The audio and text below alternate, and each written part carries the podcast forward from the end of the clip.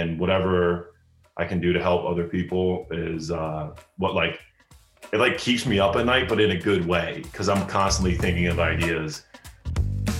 What's up, everyone? I'm Cole Charian. And I'm Joey Busey. We're classmates at Malvern Prep and two fourths of the founding team of the Citizen Speaker Series, a student created and led program dedicated to celebrating and sharing stories of positive social impact and inspiring the next generation of social entrepreneurs. You're listening to the My Citizen Moment podcast, where we profile members of the greater Malvern community making a change. Our guest on the podcast today is Carl Nassib, a member of the class of 2011 at Malvern Prep, who currently plays for the Las Vegas Raiders of the National Football League. We talk with Carl about the importance of financial literacy and his advice for aspiring social entrepreneurs.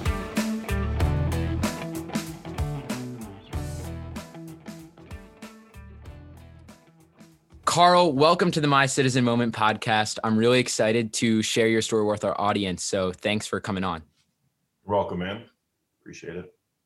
Yeah, we're, we're super excited. So, for those in our audience who don't know you, uh, would you mind introducing yourself, what you did at Malvern, um, and you know what you're up to now?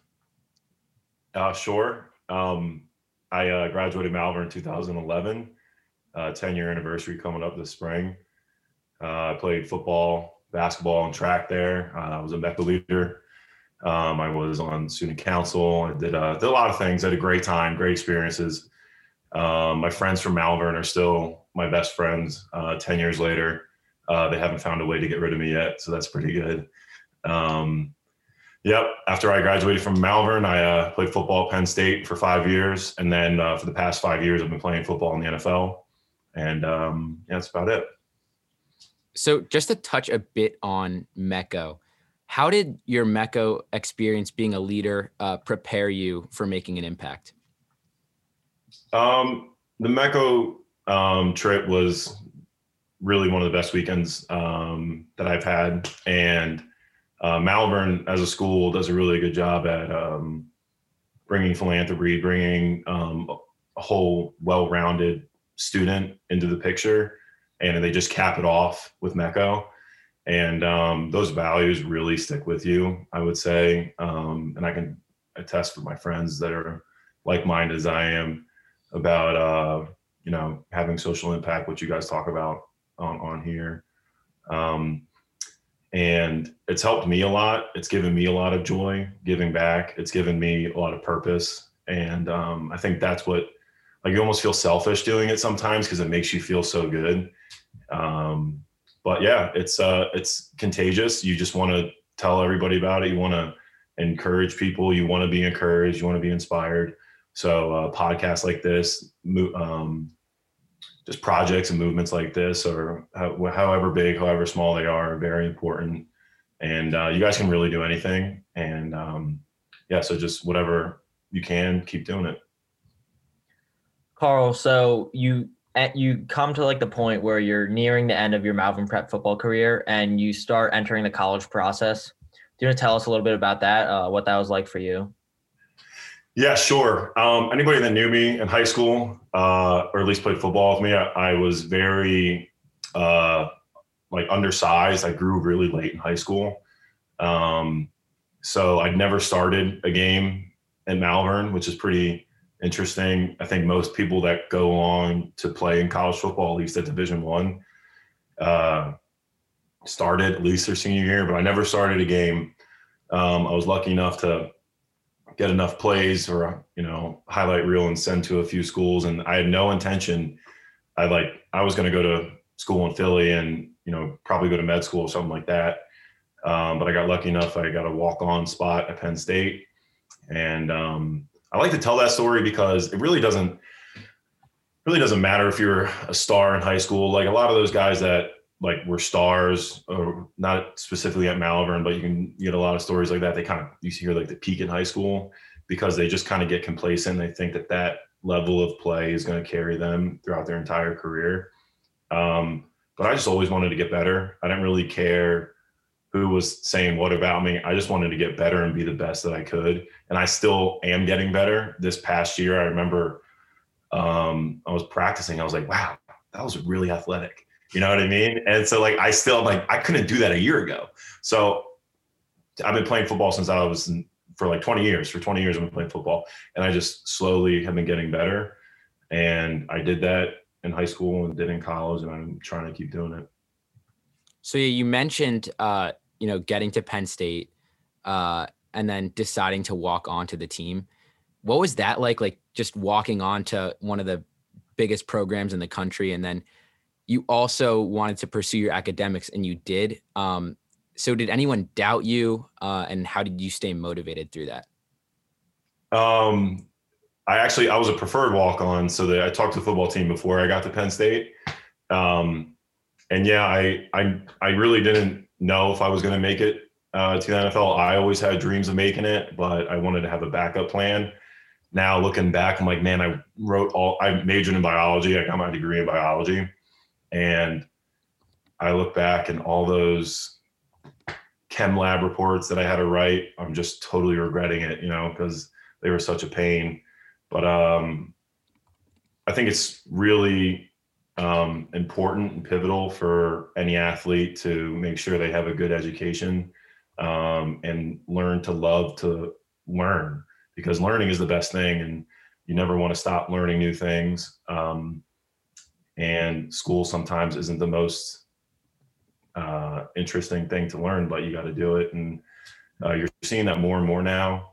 You know, there are more like student athletes, not just athletes who go to football practice, but um, yeah.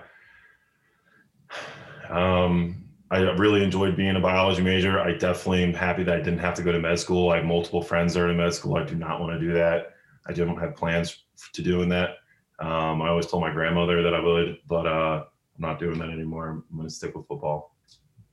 Carl, you talked about always getting better and always learning.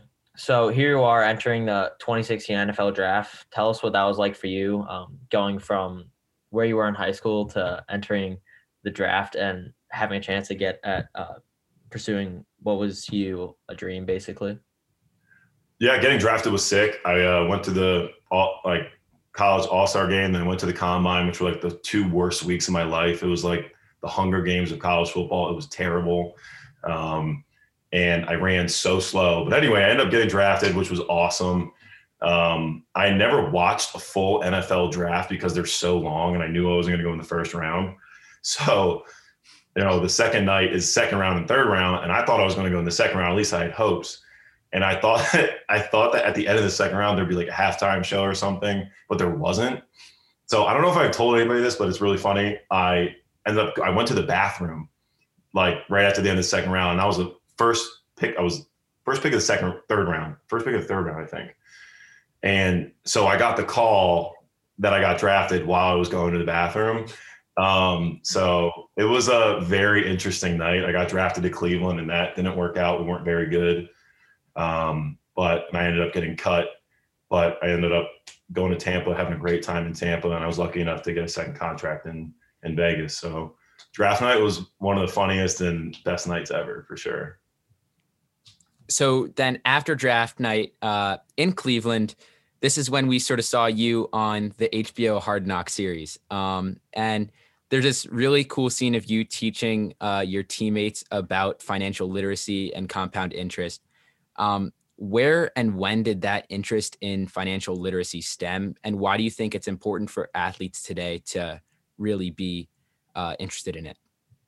Um, yeah, that was an exciting day. I uh, I had just learned about that stuff like two weeks before camp.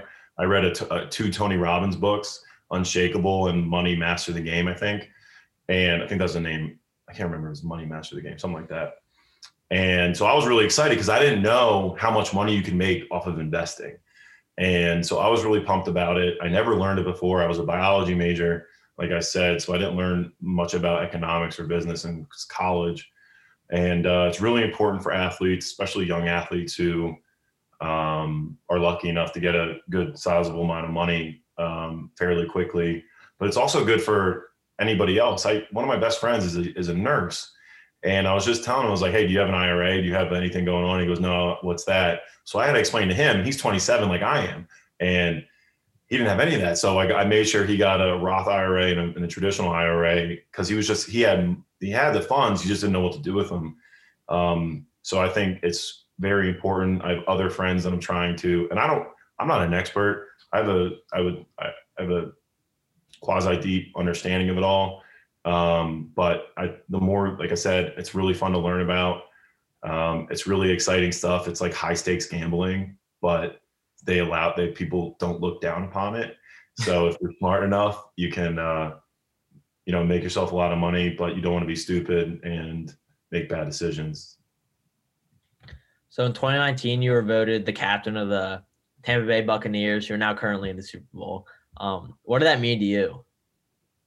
Oh, it was dope being the captain. I was pumped. Um, I had, you know, we had such a great locker room. Um, we had a really good team, a really good roster. Uh, I'm really happy for the guys. I remember we played the Bucks this year in Vegas, and I was mem- I was watching the film. I was like, man, these guys don't have one hole in their roster. Like they're they're a good team. Uh, they did a great, are doing a great job this year, and I'm really happy for them. So, Carl, uh, what has been your favorite way of giving back and making an impact throughout your career? Um, a lot of ways. I like with through the NFL, we do a lot of team activities and those are awesome because you wouldn't really know about those opportunities unless you had help. And I was I've been lucky enough to do that with um, you know Christmas give backs, uh, a lot of other going to um, juvenile detention centers and doing like there are a lot of different things over the years. And uh, it just really gives you perspective and it, it's a really positive experience. Um, i like to connect with people through instagram. Um, I've done that and that's been like extremely powerful stuff and I I want to keep doing that. Um, and my mom has a nonprofit and she's very into philanthropy and loves talking about it. I was talking to her about it today um, about the value of you know just putting the time in and how someone's time is, a lot of times could be worth more than uh, just writing a check and a lot of times people can just write a check and they think the job's done, but more times you got to get down and dirty, get down and dirty, like get your hands dirty. So um, yeah, I love it. It's uh, what everyone needs to do. It's um, you get more out of it than you put into it. Really do.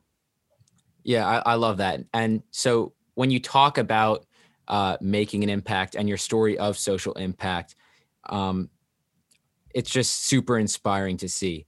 Um, and at Citizen, we believe that the most powerful way to share stories of social impact like your own is to focus on what we call the citizen moment. This is the moment in one's journey when he or she makes the conscious decision to dedicate himself or herself to making an impact. So, along your life, um, if you had to pick a moment where you really became inspired to make an impact, what was your citizen moment? Oh, that's a good question. Um, my mom tells a story that of me when I was very young. I think it was in first or second grade. I was in a basketball tournament, and my team won, and we got trophies. And I looked over, and there was a kid on the other team didn't get a trophy, and I went up and gave and gave him my trophy. And so, as long as I can remember, I've always like wanted to give back, and I've talked to people that I've may become friends with through giving back that I've you know carried those relationships for years and years and they tell me that you know their kids are inspired to do to be impactful too. And i said and a woman who i've known her name is jamie uh, she lives in state college around penn state. I got to know her through a 5k for uh, brain cancer awareness. And now her son wants to do all these philanthropic things and he's only 10 years old so uh, we were talking about like that's an innate thing to really just naturally want to give back. So I don't really have one of those moments. I just have like a ton of them, and because I just constantly feel like I need to do more for people, um, and that's what I want to like spend my life doing is helping people achieve what they like have the potential to achieve, um, and whatever I can do to help other people is uh, what like it like keeps me up at night, but in a good way because I'm constantly thinking of ideas. Um, I have an idea. I'm starting a business with one of my best friends. Uh, his name is Nick Ciccone. He went to Malvern with me. He's also a MECA leader the student council. So we're very much the same person, and uh, we're starting a business to help people, and uh, we're launching next month. So it's uh, pretty exciting stuff. So, Carl, you talked a bit about uh, athletes, and we talked a bit about athletes and financial literacy uh, earlier in the podcast. But what do you think could be done more to help athletes with financial literacy? Um, I don't know. Put it in the high school curriculum. I mean, geez, it's it's uh, it's not just athletes. I mean, I'm going to stick up for my guys here because we're not dumber than anybody else. Uh, I know a lot of people who aren't athletes and make stupid financial decisions. They buy things that they shouldn't be buying. Um, we just get um, posterized for it, and I think that putting it in college courses and you know any college i think when you get to college you guys know you got to take like certain electives you know, like public speech um comp like what like just like the basics. Yeah everyone has to take like these basic courses. And financial literacy was never one of those courses. Um and it's not good i think uh the earlier you start is you're just like way better off uh it doesn't matter if it's you're starting when you're 18 and you put like 200 bucks in a year, just getting that habitual um, process of being smart with your money. And you don't have to be a total stickler. You can enjoy your life and have fun, but you should also uh, save for a rainy day, I guess. Yeah, not all athletes have problems with their monies. Money, Joe. Okay, we know what we're doing. um, so Carl, speaking of young people getting into investing, um, in your view, how has what happened uh, this past week with GameStop, Wall Street Bets, and Robinhood, how has that impacted uh, young people being interested in financial literacy and stuff like that? I mean, it's absolutely hilarious. Um, um, it was really fun. I was trying to get some work done earlier. I think it was last week, and I was just on Twitter reading all of it. It doesn't, I don't really understand it. I get it. Um, like sticking it to the big investors who shorted GameStop and have been shorting companies for a while. Um, it happens all the time. And I just don't understand buying in into a company and overvaluing it so much when it it doesn't have any viability down the line. So everyone who's like buying in, especially now when it's high, I think they're all shorting it. First of all, uh, they're doing what the other guys are doing. They're just doing a lot a lot smaller rate. But anyone who's stupid enough to buy it, thinking it's going to keep going up over over uh, a long period of time, we're going to end up losing the money.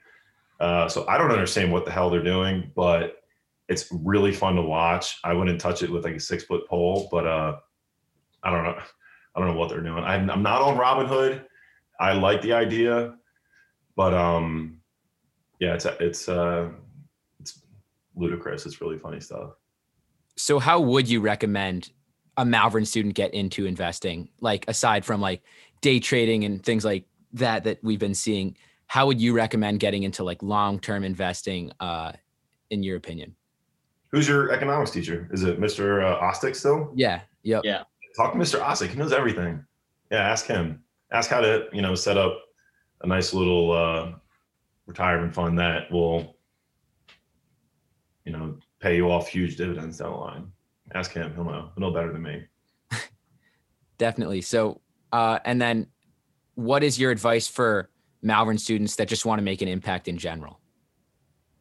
Um, making an impact doesn't have to be a huge impact. Um, you can do a small thing every day, do a good deed of the day, uh, be really thankful. You know, it doesn't have to be uh, Thanksgiving to be thankful and um, spreading positivity, being nice to each other. Uh, it's really easy to be mean to each other. So you just being kind and considerate goes a long way, can be life changing, and uh, for people who really need it.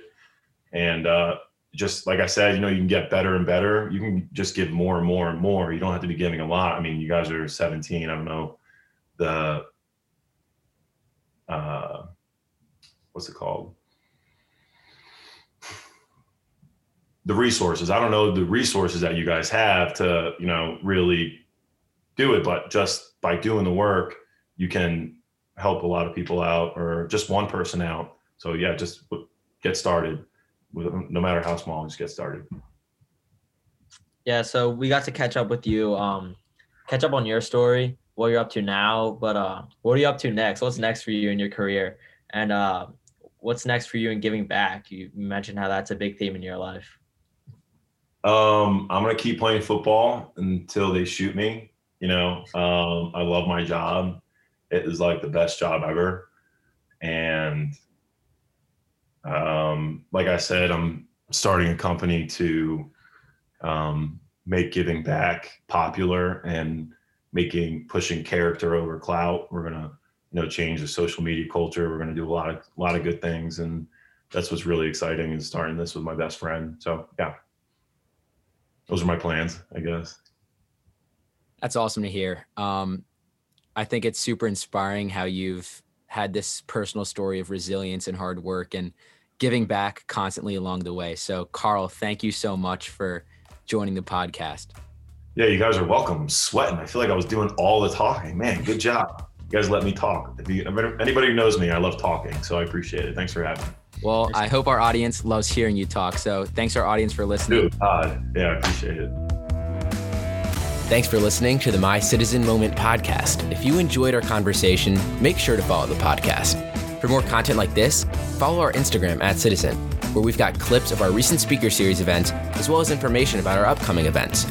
Until next time, we'll leave you with one question What's your citizen moment?